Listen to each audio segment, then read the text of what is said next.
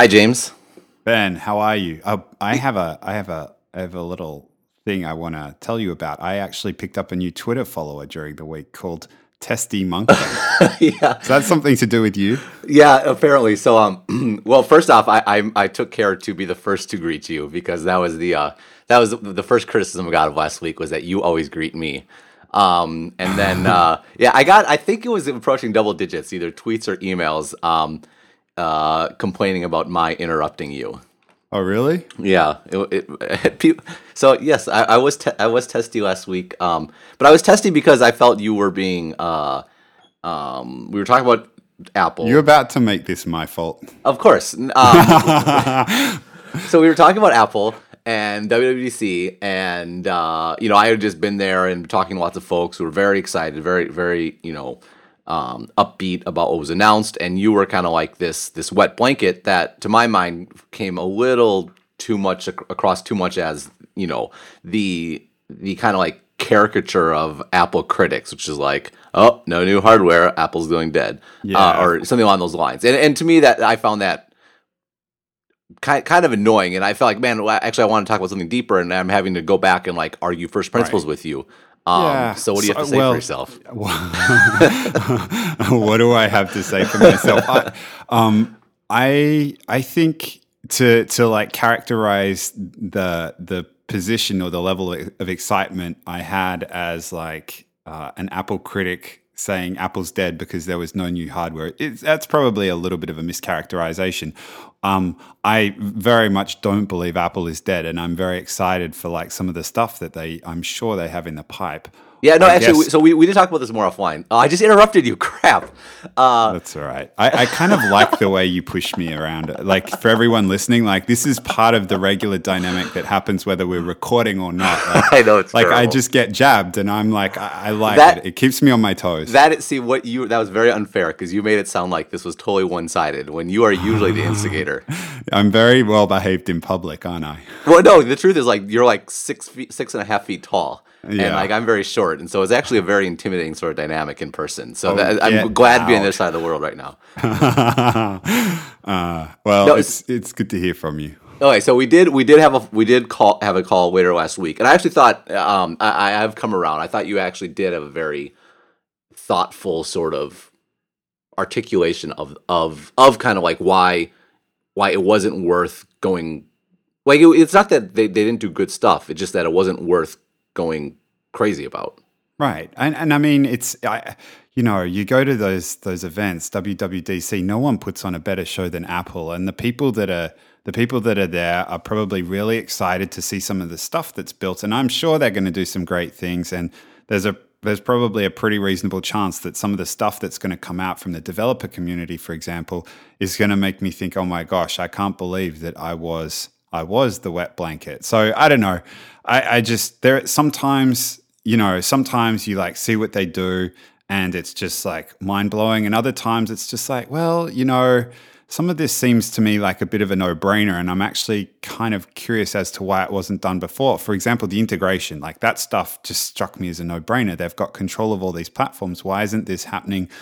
uh, more tightly. In fact, I actually think I sent OS 10 feedback to these guys a few years ago around like when I like come in listening to my iPhone, why can't I just have my speakers in my room take over or something? Like I, I, I, I just felt like there was nothing there that like really surprised me. Not to say that it's not important or they won't do really cool things with it, but it just it just wasn't like ah wow that's Yeah. pretty didn't see that coming. Yeah, I think I think that that that's what I, that's where I kind of understood your point. Um, you know, because if you think about it, a lot of the reaction to Apple was like, "Oh wow, they did what we've been wanting them to do. We just didn't think they did it, and they finally did it." Like it, was almost like the the expectations were so low um, Yeah. that of course they cleared it by by a crazy amount. But if you if you step back and look at it from a very um, a more high level perspective, they a lot of the features they introduced, as many Apple critics were happy to point out, um, exist on other phones, exist on other platforms, um, and and from that perspective, yes, you can absolutely make the case Apple has done it in a better way, a safer way, et cetera, et cetera. But the fact of the matter is, some of this stuff is catch up. Some of it right. is new, which is I think the especially the integration up between Apple devices, but that's something they need to do, right? It, like there is a strategic imperative to do that. And and to applaud a company for doing what right. they need to do is especially a company like Apple that that we have such high standards for. Um, it made me at least uh, appreciate where you were coming from. Uh, thank you. I, I mean, yeah, yeah. I, I, thought it was a good discussion, and uh, yeah, the the jabs, you know, and it, it helps solidify it helps solidify your opinion when you get put under pressure like that. So no, I, I thought it was a good discussion. So uh, one thing that did strike me, um, and, and, I think right after that discussion, uh, uh, John Gruber wrote his his kind of manifesto on, on daring firewalls, which I'm sure um, pretty much everyone here has has read. But if not, I mean, we'll certainly we'll certainly put in the show notes. And it, it is it's I think it's very much worth the read. Mm. And um, you know, I think uh, uh, he spent uh, quite a bit of time talking about talking about Tim Cook, and it really is, I think, actually a much richer vein for discussion in a lot of ways. Um, I, I, first wrote about Tim Cook actually after last year's WWDC, uh, where you know they had made this big shift and they kind of declared like what their philosophy was going forward.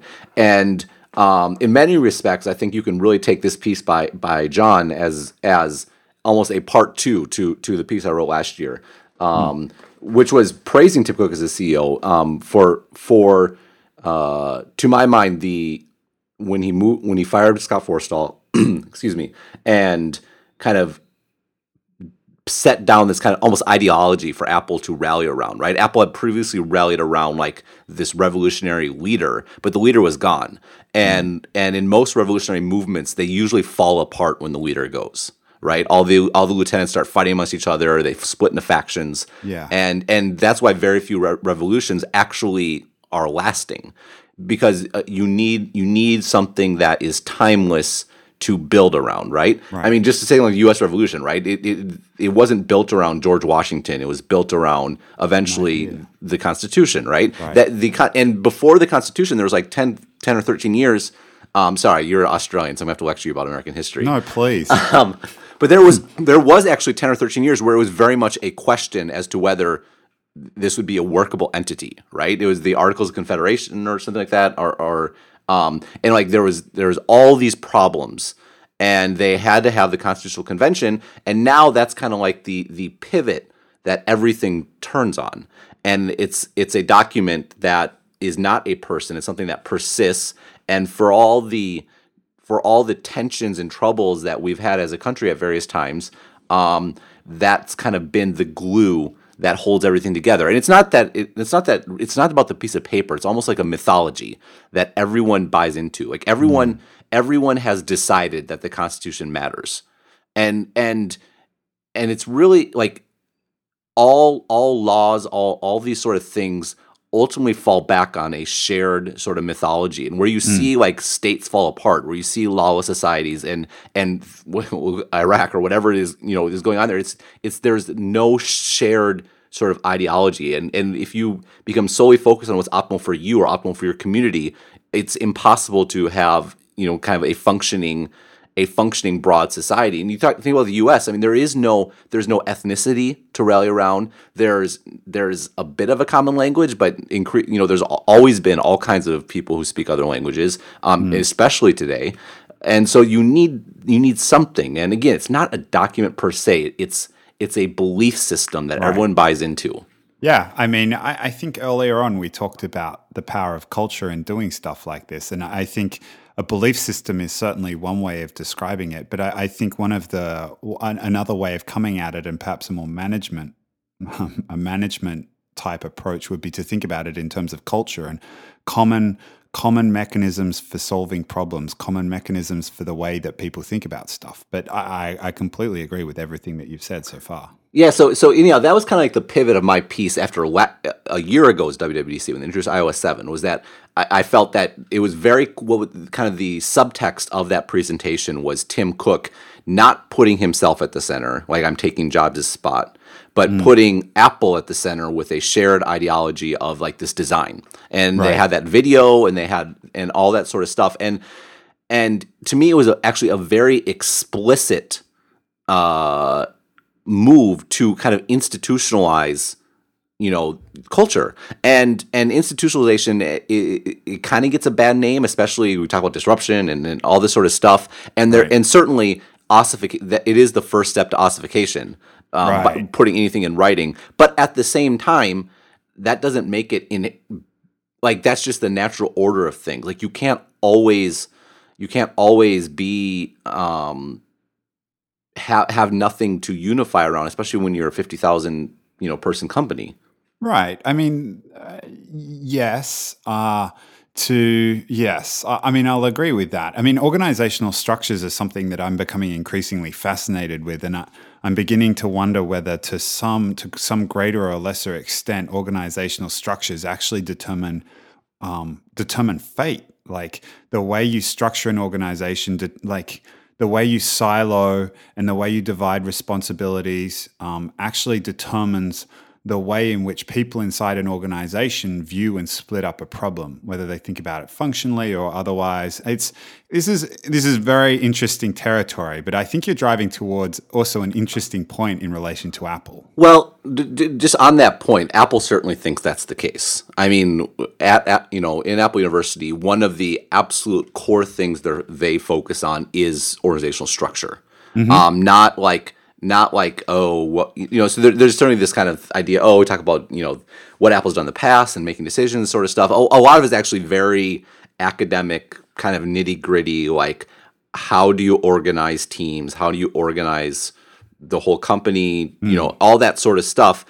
What's interesting is, um, you know, you read, you read. So Gruber's article kind of had the same pivot as my article a year previous, which was the firing of Scott Forstall, and and what that meant for Apple going forward, and um, and what it- what what really struck me uh, was was kind of his conclusion. He talked about uh, um, you know something tangible. I'm I'm quoting here. Something tangible has changed, but I don't see it in, in terms of, of of old new. Um, he then clarifies kind of the old Apple was pre 1997. Uh, the new Apple was was post NeXT. Uh, And then quoting again, new Apple didn't need a reset. New Apple needed to grow up, to stop behaving like an insular underdog on the margins and start acting like the industry leader and cultural force it so clearly has become. Um, and you know, just to bring it back to me because um, that's my job. Uh, I wrote two pieces of WDC. One kind of like about the strategic underpinnings, and another one more more about the about the culture bit. And this I literally titled "What Steve Jobs Wouldn't Have Done," and it was making the exact same point that Apple had really been at a very deep fundamental level. This is something I picked on picked up on super clearly um, at Apple University. Was you talk to any of the guys that were there in or gals that were there in the 90s and there was a, still a palpable sense of like kind of fear of ever being in that position again like people just remember details about about the day-to-day occurrences then and like how much it sucked and and you really got the sense or i very much got the sense that that was absolutely still a motivating motivating factor in what apple did and decisions they made and something I took away from this WWDC was was that fear they kind of moved on moved moved on from hmm. that. You didn't get that sense of fear anymore. You got a much more of a sense of confidence and and that's where I think the openness kind of kind of sprang from. Right. I mean, th- that's very interesting. What I- I'd like to go back to Gruber's conclusion, though. Like he asserts that this is something that Apple needed to do. Well, I'm I'm not necessarily convinced that what's made Apple successful is that it's behaved like a grown-up company. I I've I mean I also I mean, uh, not to make this about who wrote what, but I also did a bit of thinking with a with an article that I wrote on Horace uh, Dediu's site, Asymco, around like the two parts to Apple, and it's it's really interesting to consider the the basic idea that um, what Steve Jobs brought was like the design sensibility, and what Tim Cook brings is this operational efficiency, and and Gruber Gruber, in a in a piece a while back, made the point that actually Tim Cook's side of the organization is actually is is the thing that gives Apple its differential, like it it it's the sustained competitive advantage, the sustained differentiation. Like you create something in terms of the design, and people can see it, and people to a greater or lesser extent can copy it. But what they can't copy is is the operational efficiencies like like the massive scale that Apple has built up. Like it's it's really hard for an organization to come come along and replicate that. And that made me really bullish about Tim like Tim Cook as being CEO that being said it's not to say that the other side of Apple the job side of Apple perhaps the more infantile side of Apple isn't a necessary and actually like important part of of the magic formula. It's it's almost like a balance that needs to be struck. And what I'm starting to wonder is whether it might everyone's very bullish about it right now like seeing apple grow up but like is there a question as to whether it might have swung too far in one direction uh, no so i mean yeah i i do think it's a question and there is you know there is absolutely something I I very much believe in.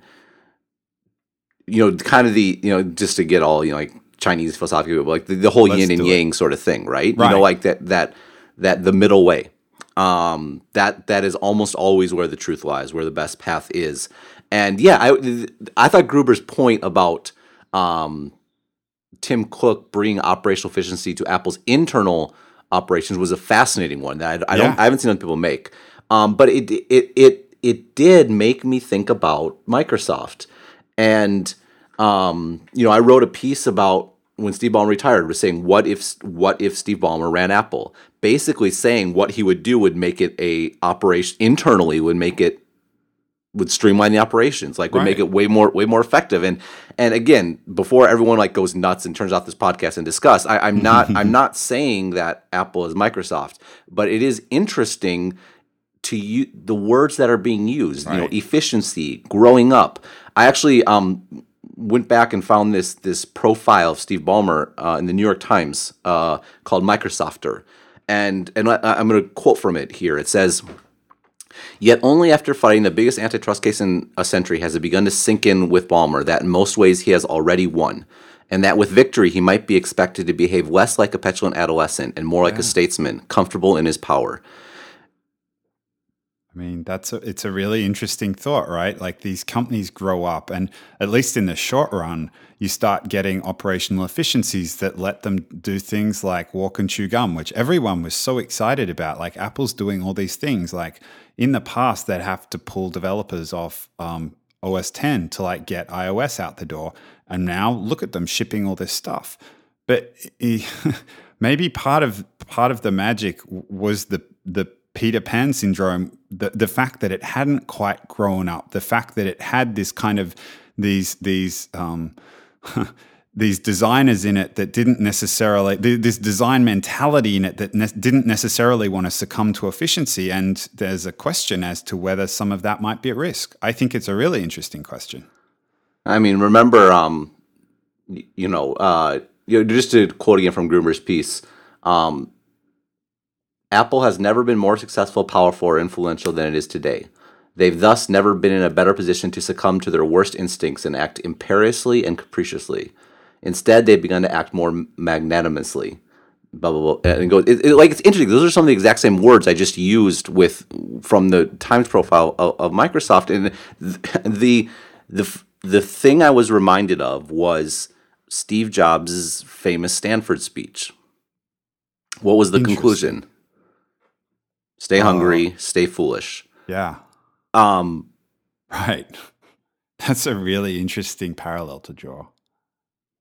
And what, what's so what's so interesting is um it, it, it raises such a fascinating question because I'm the title of my piece was what Steve Jobs wouldn't have done. Gruber has the exact same conclusion that it's probably better for Apple that Tim Cook is CEO, not Jobs.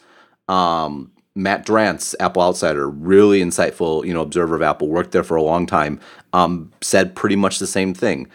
And and what's what it, it there, there there's an instinctual reaction that no way that that can't be right. Right. Um there's also a very rational response that yes, that that that, that is the case. Um, but and there's a very real question: could could someone like Steve Jobs manage a company the size the size of Apple of Apple today? Right. Well, and it's but it's it's not just whether he could manage it or not. It's like in managing it like a grown-up company in the way that it yeah, it's just a question of whether I mean, if the magic hasn't gone, if whatever whatever like pixie dust got sprinkled inside that organization that lets them come up with these great products, whether there's some degree of chaos or disorganization or whatever it is, if if if if some of that is gone in the Uh, in the ability to deliver the more mundane, I'm going to use quote unquote, because they're not really mundane, but the more mundane things like getting the latest version of iOS shipped or, or releasing a new programming language or like getting getting the integration working. Like these are all good things, but I wouldn't give up the ability for them to come along and redefine a product category or come up with these crazy new products in order to be able to better sh- better and more reliably and more efficiently ship things like that. Now, maybe they haven't made that trade-off, but it's interesting to to think that well, maybe there's a possibility that they have. Yeah, uh, it's I mean it's going to be it's actually setting up a really fascinating sort of like case study um, and, and comparison because you know right now I was very careful to say there's no way I'm comparing Apple to Microsoft and and there's lots of reasons to say that and, and I mean, one of the most obvious is Apple's in a very dominant position right now they don't they're not going anywhere um, you know they have every everything going Mm. going in their way. But then again, that's exactly what you would have said about Microsoft, Microsoft. in 2001, 2002, right? The, the right. there was no there was no specter of of their demise in sight, yet Microsoft was already done. Yeah, they just didn't know it yet. And and so this raises the so this raises the question and we should and today is is is you know someone's gonna make some claim chowder joke about about about this and again i'm not saying apple is done i'm just saying right. it, it's it's fascinating today is 2014 if and uh, the equivalent uh, this so this times profile of microsoft was 2002 as 12 years ago I, will say 10 years because in 2012 it was clear that Microsoft was, you know, five years later was the iPhone. 10 years later it was clear that Microsoft was, you know, in the consumer space was in right. very serious trouble. Um, so that's 2014. So 2019 um, puts us at about a, a, new product being introduced, which, by the way, That was my James. I stole your laugh. Uh, yeah, you did. wow, I, I'm impressed. I'm gonna. The testy monkman's gonna. yeah, watch out. Um, 2019 is. A, remember, I, we had that discussion a few podcasts ago about when new epochs happen. They happen right. every 10 to 15 years. I said, well, yeah. I don't think the next epoch's coming till about 2019 or 2020. Interestingly enough, uh, pure coincidence. That's that's that's about the time where um, we should expect the next kind of meaningful epoch to to start to emerge. It's not it's not going to be dominant. It's going to start to emerge, like the, the iPhone in 2007, or the browser in 1994, or or the PC, uh, the IBM PC in 1983, I think. Um, I might have that wrong. Uh, but the point being, like that, that's about the time period. And 10 mm. years, uh, whatever that new epoch should be dominant. So 2014 or 2024, sorry. And if we're still doing this podcast, then uh, we'll be we'll be in the multi hundreds episodes. Yeah, I know. But it would be fascinating. Rich. It'll be fascinating to look back and and yeah. and we'll be able to say definitively, um, well, somewhat definitively, uh, whether or not which way which way which way this dice kind of got rolled. Mm. I mean, yeah, it, will be it, will be interesting. to continue on your um to continue on your Chinese mythical thing, there's isn't there some ancient Chinese curse about may you live in interesting times? Yeah, I, you brought. I think, but you've used that one. I think. Oh, really? Yeah. Am I am I using old material? Uh, I think so. That's oh, okay. Oh gosh, it's inevitable. Mm, wow. Um, right. uh, no, so the, so the one. Of, I mean, just to finish that point because I rambled a bit. Um, uh, which is again, as long as we're talking about repeating ourselves. Uh, oh, now you have permission. Yeah, to, no kidding. Yeah, please. Yes. Uh, well, th- what's interesting is there is a very real question: What is it that drives Apple's innovation, and can it be processized? right? Um, Horace, you know, our our mutual friend Horace Dediu has written a lot about this. Like he absolutely believes that Apple has has made itself to be more than Steve Jobs. That they figure out a way to kind of process size innovation, and this will be a test, right? Like Yeah. there, there, there, there's no question that a in my mind that kind of a fundamental nature of Yeah. of the Steve Jobs Apple is now gone. That Totally. impetuousness, that foolishness. And, And- the question is is that critical to making Right. revolutionary new products? Yeah, and I mean, and that's that that last part, that last question is the ultimate question because yeah, it's great that they're more open. It's great that they can walk and chew gum, but Apple doesn't have a valuation like it does. Apple isn't considered this uh, incredible, incredible company because of its ability to do that. It's it's because of its ability to deliver these remarkable products. It's it's not like the efficiency. Like if you can add the efficiency on top of it, fantastic. Like that sounds great. But it's it's the pixie dust, and yeah, it will be interesting to see whether whether Horace is right and whether they've managed to bottle it, or whether actually in in going down the path of growing up, they're starting to lose it. Well, here's one more kind of interesting parallel. I think we mentioned the Newton before, um, which the Newton was the right idea, but it was the it was the wrong time.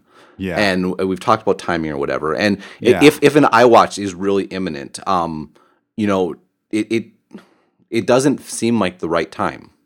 You know, I think I Yeah, do think I it's mean- the right sort of idea, but is it is it Microsoft is it Windows Mobile in 2002 or is it the iPod which kind of led the way to the iPhone? Well, that'll be that'll be really interesting to see. I mean, the one thing that I think Apple does well when it when it starts approaching these types of problems that and it's it's it's something that Microsoft couldn't quite escape is when they approach a uh, a new am I going am I going to use the word paradigm? I guess I am a new paradigm in computing or a new paradigm in in terms of technology. They're willing to start from a blank slate, whereas I don't know, Microsoft kind of like we just need to make we need to make what we have and we need to shrink it down a little bit. Apple's like, no, hang on, like we're we're talking about a fundamentally different mode of interaction. Like this is very different. Like if we were to think about how this would work from scratch, what would it look like? And I don't know if they. The, the your your observations about the the epoch uh, in terms of like looking back and seeing those trends, I think that's absolutely right. I'm not necessarily convinced it's like Moore's law where it's it's something that that must hold true that it doesn't change until every 10 to 15 years. I I think there's a you know technology I don't know there's a case to be made that techno the, the rate of change is actually speeding up and it could end up being it could end up happening a lot sooner than perhaps it had in the past.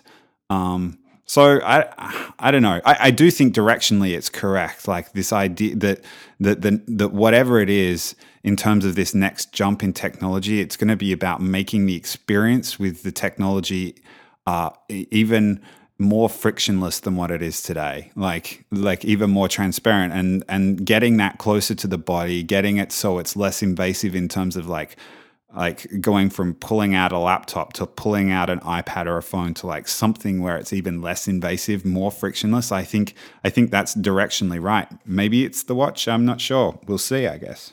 Yeah, no, I, I, yeah, I, I do think it's directionally right too, and I think this is, and this is why I think there is still reason to be to absolutely be bullish on Apple, and and why I am certainly again don't like don't be don't be hate tweeting me here, um, saying that Apple is Microsoft because there there are th- absolutely very real differences. One, there's a track record to your point of approaching new products, uh, especially new interface paradigms, in a much much more in- intelligent way, uh, thoughtful, thoughtful way. Thoughtful is a better way to put it. Mi- Microsoft's filled with brilliant people. Um, two, uh, you know, like at the end of the day, like uh, the the the all, all the all the thinking, yeah, all the, all the thoughtfulness and and the approach and the focus on design and and the focus on product mm. um, and the focus on on integration up and down the stack. All that is still there, right? And and mm. those are all very much reasons where why Apple is different than Microsoft, where they're different mm. than almost any other tech com- Yeah. co- you know company in the industry. And I think what what will be and this really is Horace's point. I think if Apple does continue it will really be an affirmation that those are the things that matter and that Steve Jobs' brilliance wasn't in the pixie dust per se, it was in putting those processes in place, proving that they worked. And then like like someone has to go first so that people can follow, right? And now that the path has been blazed and yeah. now people can follow and and the products that will come out and the revolutionary changes, etc., are symptoms, not not like the the thing yeah. that happens. Yeah, I mean, and I like in terms of like the bull case for Apple, I think that's that's a very good articulation of it. And I, to be, I think I do fall on on the bull side. To be, to be I, frankly, it, it's yeah, it's a little. I do, I do too. Yeah. I agree. It's a little. I mean, honestly, like this, I've really had to think over this last week um, because we, you know, we've been these ben, sort of topics. You had to think over the past week. well, I've really? Been, no, I've been thinking about this over years, but I, I mean, th- just just really, um, it was so striking to hear that that language in, in, in Gruber's piece, and I realized that I in my piece I used the exact same language, and and to realize that was that language was not exclusive to Apple. It's been used on other companies before. Yeah.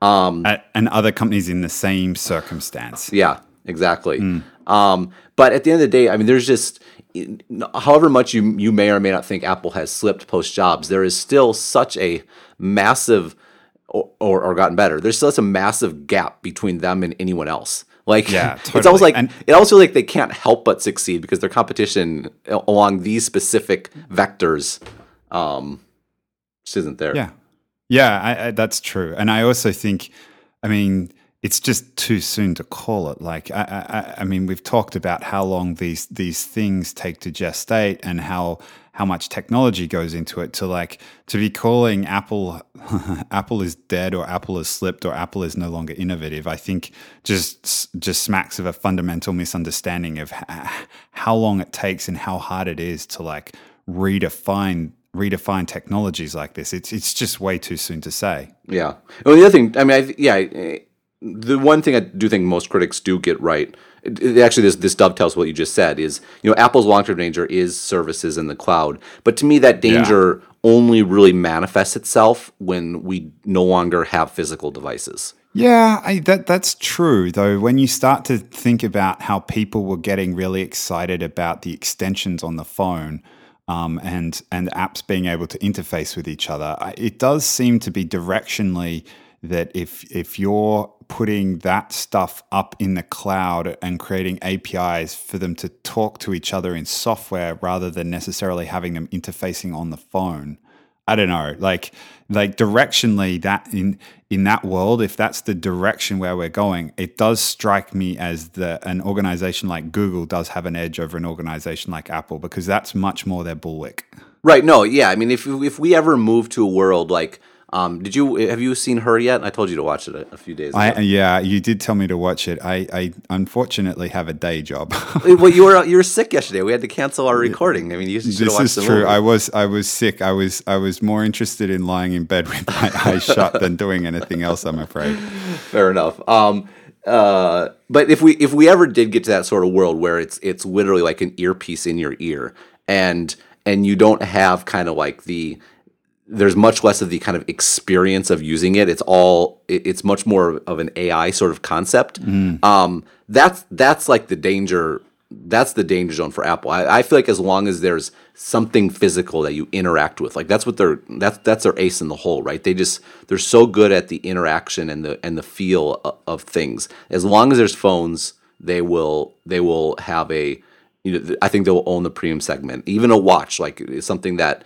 that you know is you that you express yourself through that you in, that you interact with however way you might interact with it um, mm. it's it's when it's when we get to like where the physical is like completely gone but that right. that is you know people uh, get to your point o- severely overestimate or underestimate underestimate how long that sort of shift takes yeah, absolutely. I mean, it, uh, I I agree, and I it, it's it's a threat to them, but I wouldn't. I would even say they still have something of an edge because still, I mean, if you're if you're inviting technology that much into your to, to, the extent that it's almost pervasive in your life, whether it's it's like you're starting to it's i mean it feels like it's moving closer and closer to the the the root of the sense right whether it's getting closer to the ear or closer to the eye like where we've gone from mainframes to desktops to laptops to phones to now like watches or glasses or whatever or earphones like it's starting to get closer to the sense i like I, I still, if I'm going to have something like that in my field of vision or in my ear, my my sense is I would prefer that interface to be designed by Apple than anybody else. So I, I, even in that even in that instance, all is not lost. I don't. Think. Well, as a segue too, there's something to be said for having that that intimacy handled by a company that yes. whose incentives are aligned with yours. Like they i completely agree. You wrote a really cool article on privacy is dead. I loved it. Why don't you tell everybody about it?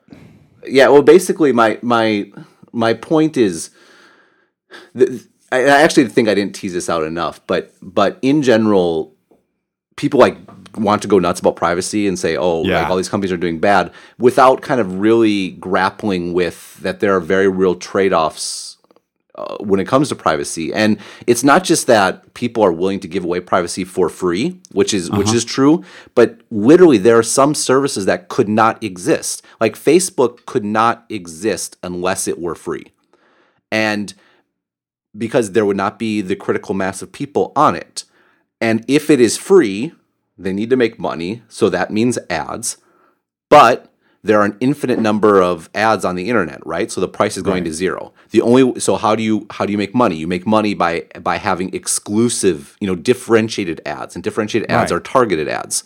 Right. Which means, you think, yeah, totally. Think about it from the perspective of the advertiser. I can like take out a page in the New York Times and mm, they'll give me on general average information about who reads it, or you can say, well, I'd like to target these people that go to this university or work in this company that are this age, this sex, have these interests, like, et cetera, et cetera, et cetera. That's like much more powerful for an advertiser, and they're willing to pay a lot more. Absolutely, right? Uh, no, absolutely. And and the thing, and the thing why I'm less bothered about about like in Facebook and, and with Google too. I mean, Google it's a little different. It's more like just the volume. Like the more volume of people you have using search, the better it gets. Um, it's a little more complicated than that, but th- that's that's certainly the case. Um, you know, there there is like there's a give and take here, right? We are getting these amazing, incredible services that that have tremendous consumer benefit, right? right. There's the, the surplus is, is, is to use the economic term is is significant, mm. um, and the trade off is that our information is used is used in that way. And with these, we we you can not use Google, right? Um, I so it's a funny thought, isn't it? You can't not use Google. Yeah, I mean, I couldn't. I don't know what would happen. To well, I just said cannot use, away. but you can't not I, use makes I the same can, point. Yeah, yeah, right. yeah, I can't not use it as well. Um, I, I do think I should I should have better differentiated. Like, I, I have a much more serious problem with kind of like the the kind of dark ad net, networks that are pr- primarily used on on a lot of publishing sites um, that track you across ads and, well, and Facebook sort of is doing that now too. They are, but the point is, like, I'm at least I'm getting something from Facebook, right? Like mm. Facebook, fa- I'm getting the chance to use Facebook, whereas right. these kind of like these other ones are just tracking me. There's the the, the trade off of the consumer benefit is much less is much yeah, less clear. That, that's true. I mean, I, I, guess part of my issue with that is that no one's making, no one's being given. I mean, on some level they are. They can just not use it, but no one's being given an explicit choice. Like you get to use this service, and here's what's going to happen as a result. We are going to take all the personal information that you give, we're going to sell it to advertisers, we're going to track you across the web. If you live in California, we're now going to start partnering with businesses to provide free Wi Fi, and we're going to watch every little bit of traffic that that you generate so we can tell what you're who you're talking to what you're talking about which sites you're going to so on and so forth um, we're going to buy WhatsApp so we get access to messaging data about you. We are going to create a shadow profile on you. So when one of your contacts uploads their their contact book to our servers, we're going to start to fill in all the missing details that you didn't provide, such as email addresses, phone numbers. I mean, that really gets me because that's the point at which even if you don't use Facebook, you're on Facebook, right? They can still track you. They still get all these details about you just because your friends have decided to use it.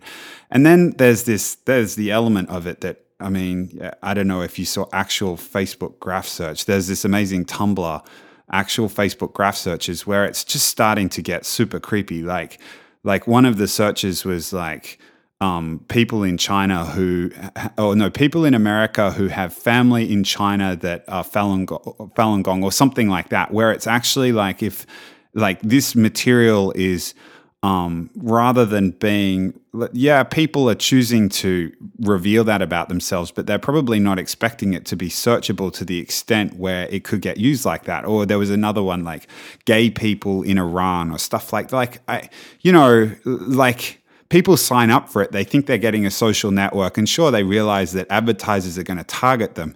But when I mean, there's there are expectations involved and i just i think facebook doesn't is is very bad at, at setting those expectations and then completely completely coming down on the side of like advertisers in terms of like the responsibility they feel to protecting user data and i, I kind of have a problem with that. That's totally totally reasonable. Um i think um and i i agree with you. I, I think the point that i was trying to make and and I, I do feel I could have made this a little better, but is it's it's the the mist the it's similar to the net neutrality thing actually like you it's hard to you're not, it's hard to be taken seriously in this debate and to really push for change unless you first kind of grapple with like what's going on mm, and yeah. and and that means not just being hyperbolic about about data collection in general and, right. and ads in general. Like you, you, you have to first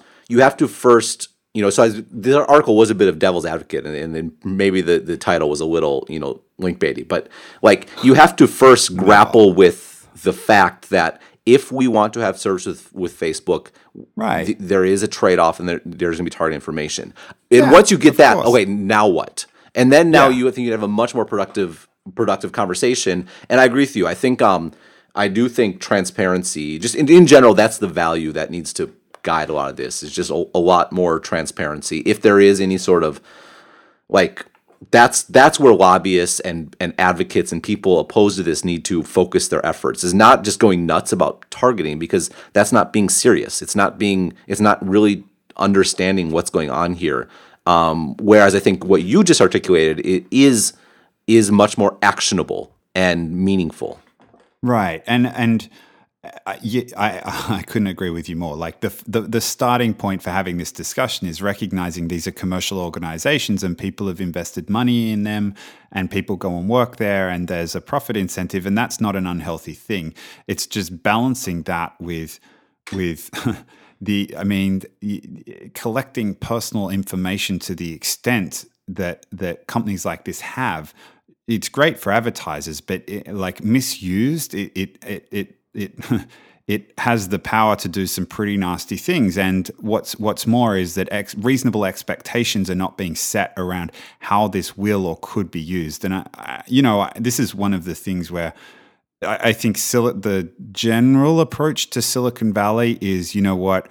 I, this is too complicated a conversation for most people to have. Therefore, we're just not going to tell anybody about it. And uh, half the time they get away with it, and half the time it turns into this explosive, like, oh my gosh, look at what's going on, like what happened with the the Facebook graph search or whatever. I, yeah, I just think you're right. Transparency and like transparency is the first part in having in creating like reasonable dialogue around like okay yes you collect this information because you need to sell it and you need to sell ads and you, but but like okay the i i tell you what freaks me out a little bit like the idea that every time I installed an app or linked something to Facebook, that whoever that was got to download basically an entire copy of my profile at that point in time. Like that's the, I, I wonder how many copies of my Facebook profile are out there floating around, and I I only discovered that that's the way it worked afterwards. And at which point I realized it's like okay, well I'm just not connecting anything to Facebook anymore. You know, like that was not made clear. It was I think it was in some New York Times or USA Today piece. Like that's when it became clear that that's what was happening. I was like, oh wow, I had no idea. Yeah, no, it, it it's such a yeah, I mean, it, it, it's it's so easy Um, and I don't I don't begrudge you, and I've had similar reactions to to get really upset about about this stuff, um, and and and how this and how this stuff is handled. Um, and I think in general, a lot of people have kind of uh, one response that people said is, "Oh, you know, I'd rather, oh, I wish I could pay for this stuff," or privacy is going to be a luxury Yeah. good.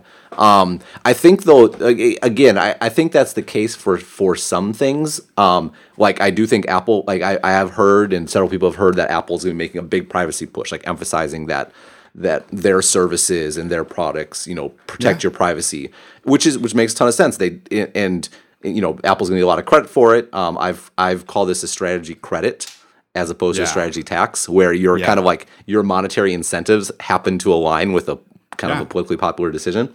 Right. Um, and Go ahead. Yeah, I, I, do, I do think, I mean, to your point, privacy is going to become a luxury good. I absolutely think that's true. And I think the people that care about it the most are actually more likely to align with people who tend to use Apple devices. Um, I've worked with a few folks um, who who I mean, like I, I'm not going to name drop, but like folks that most people on this podcast would recognize their names, and it's funny how paranoid they are about their privacy. And I don't know if they know even more than we know, or just that the idea that one of these big technology companies is following them around. But they go to some pretty extraordinary lengths to make sure that that organizations like Google and Facebook are not tracking them when they engage on those services. Step, step stepping up a level though like Yeah. real is what like what is actionable here that's it, it's very fine Well, to here- be upset about yeah. this but like uh, realistically in, in, we're living in a world where computers their very nature is to record everything Yeah, totally. And uh, look, I think so. This is one of these instances where I think it's actually going to be in the company's best interest to start behaving with a little bit more of the user in mind and a little less of the advertiser because what's going to happen is at some point, in some capacity or another, they're going to overstep the mark. And what typically happens when someone oversteps the mark and it gets it's get pub it gets publicized is that regulators come in with a very heavy hand and it's going to be the outcome of that is i mean it's probably going to be far from perfect and it's probably going to be overreach to the point where if the companies had stepped up themselves in the first place and put in place a reasonable solution they'd probably have been better off than if they'd let the regulators like decide for them. So I don't know. In, in terms of what's to be done on an individual level, like I have like little Facebook blockers installed on my main browser, so Facebook doesn't track me around the web, and I use I actually use a different browser for Facebook, so it doesn't get to do all that. And I have no idea whether all that's effective or not. Like I, I just kind of have a problem with them pulling all that information together. So on a personal level, that's what I do. From the from the company's perspective, I think these guys should again, I- and we've touched on this previously. Like there's a there's some degree of responsibility involved with the the amount and the quality of the data and the, the personal nature of the data. Like if it was a medical provider, people would be very careful of it. Now, I realize I pay my doctor and I don't pay Facebook and there's got to be some quid pro quo, but like there's some responsibility involved here and and I think it's in their interest to figure that out and to swing things a little bit back more towards the point of view of the user because otherwise something's going to happen and you're going to end up in some situation. I mean, uh, the EU's already started to do this, right? You can like take down, you can put in a takedown request on Google for, for pages or personal information, correct? which is way which is which is way heavy handed in my opinion Yeah, um, right. and no i agree that I, I drew the same comparison like that's what's going to happen the problem though is it's like the whole data security thing right it, Hmm. the why why is why do all these security breaches happen the reason they happen is because there is no good incentive for companies to do better right, Right. to properly secure data is expensive it's hard it's a total cost center that goes that that goes you know detracts from the bottom line and and the the payoff is a counterfactual right, It- it's it's uh Yeah. if this were to happen and and the kind of rational response is because the chances of it happening are are at least most people tend to presume are relatively rare. Yeah. th- they're just chopped off, right? They're, they don't. Yeah, they, like- they're, they're stand, the standard deviation is too far from the mean, so they, just- they just chop like it off. classic black swan, right? And I Exactly, mean, exactly. You just don't want to be the CEO of Target getting it wrong. Right. Well, I mean, I was really encouraged that the CEO of Target was canned, right? yeah, me um, too, actually. and that I, that's probably the most reasonable the most reasonable uh, kind of incentive here is like that there be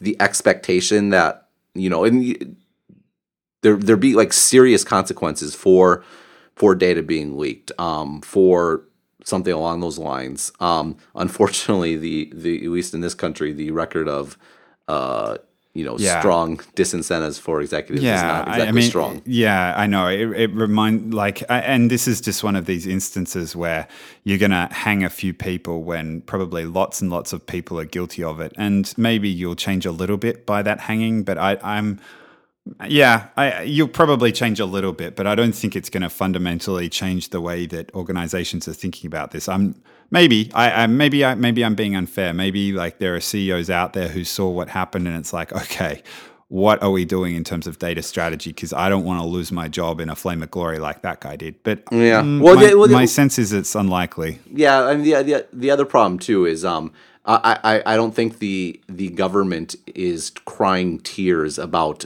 these companies collecting massive amounts of data on people because then they Yeah. because then they can tap into it. Yeah, isn't that a yeah? I mean, I but I mean it's that's true, but then yeah, I mean you you th- there are there's an argument to be made. You sound that, like- depressed. well, I am a little depressed, but at the same time, like, I you know, if it's there's a difference between the U.S. government getting it and like hackers or like the Chinese government getting it or something, right? And I don't know, maybe I'm maybe I'm drawing too long a bow, but uh, I don't know. I, like like my instant reaction is like, well, this is this is something that that affects everybody. Like, and it's right now the way we're solving for it is to create these rules and then um, wait until someone flames out in a blaze of glory, then hang them, and then everybody else goes along and probably does a little bit on the margin to improve it when they see it. But basically, they're, they're like, well, it's probably not going to happen to me, and we're doing a reasonable job, so let's just keep going as we're going. Maybe it's gonna be I like someone whether- in power is like getting embarrassed by personal information that's leaked yeah like sites or something what like about that. what about creating creating an entity to go around like a public entity to go around and battle test some of these so you get these hackers locked up in jail or all right well you know what let's put you to good use let's actually get you get you doing some testing No, no, no. What I mean though some- is like, what what if what if someone like some hacker group, and I'm not trying to incentivize it in here, but like releases all these sordid details about like some leader, some Republican and Democratic leaders, or the president, or or whatever, and and Well, that's going to come down on Facebook, but I don't think that's going to mean that like Target ends up. With, well, maybe it will. Target ends up with like a tighter information technology security policy. Maybe yeah, it will. I don't know. we're conflating stuff at this point, I guess. Yeah, a little bit, but still, it's it's interesting to think about, and I don't know. It scares me how much like very personal stuff is floating around about all of us out on the web, and like how little control there is of all of it. Yeah, I mean, I, I know that people like Eric Schmidt have said this, and we've laughed at him, but I, there probably is something to the idea that in the long run, there's just going to be a, a shift in societal expectations. Like, there's going to be an expectation that people have sorted stuff floating around.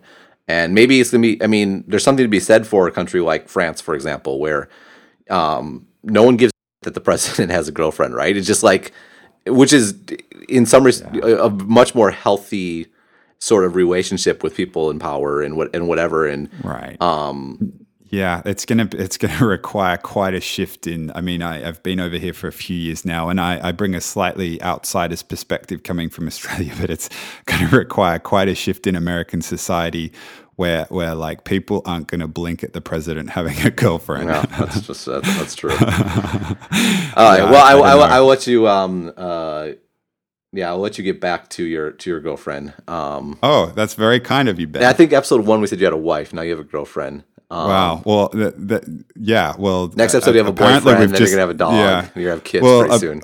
based on this conversation that we've just had, that none of those things are mutually exclusive, right? Yeah, we're, we're, people are gonna have no idea what your actual like biography is like by the time we're done. Yeah. Uh, yes. Okay. I'm, I'm happy to be an enigma wrapped in a mystery. Yes, there you go. Cool. Well, I, I I'm glad you are feeling better. Um, Thank you. yesterday you were throwing up from food poisoning. Tonight you can throw up in disgust at the fact that you have Oh. no privacy. Uh, well, I, I was probably like a little bit of the food poisoning had some of the disgust from the lack of privacy yesterday, but yeah. Yeah. What- Whatever privacy you had about your sickness is now gone because uh, Yeah, just talked about exactly. The world knows about it now. That's okay. I was on a podcast last week where I a- admitted that I had been. Uh, it's very hot here, right? It's like in the 90s, and Uh-huh. uh, I can't have the air conditioner on when I'm recording because it's very noisy.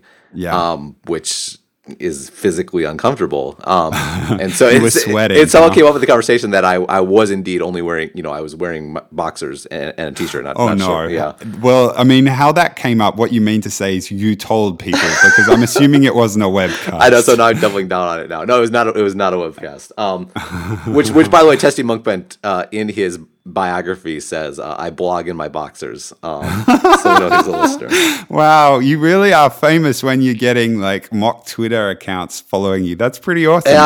I, it really felt like a seminal moment. The, you know, I mean, there's no mark. You've made it. It's no mark. You've arrived. Who has like 50, but um, yeah. I'm gonna have to follow that account just out of principle now. I saw it following It- me. yeah, it I was like, "What's you. going on here?" Yeah, I'm like, "Yeah, I'm, I'm gonna follow it back." It's pretty cool. Whoever that was, I'm I'm entertained and I'm watching. So keep tweeting. Yeah. All right, sounds good. Well, I will. Uh, I'll talk to you next week. We we will have to. Uh, we didn't get to the uh, the the infamous or famous, however you think about it, New Yorker disruption article, but um, sometime in the future. Um, Yeah, it's, sounds it's like good to close the book on the on the WWDC stuff, though. Although I, I have I have a feeling we'll come back to it. This is something that I think is um one thing. One thing we didn't we didn't talk about was what was the reorganization itself of Apple. Um, Hmm. I know we've we've had offline discussions about it, but we'll leave that as a bit of a teaser. Yeah, sounds good. Great talking to you, Ben. Yep. Have a good day. See ya.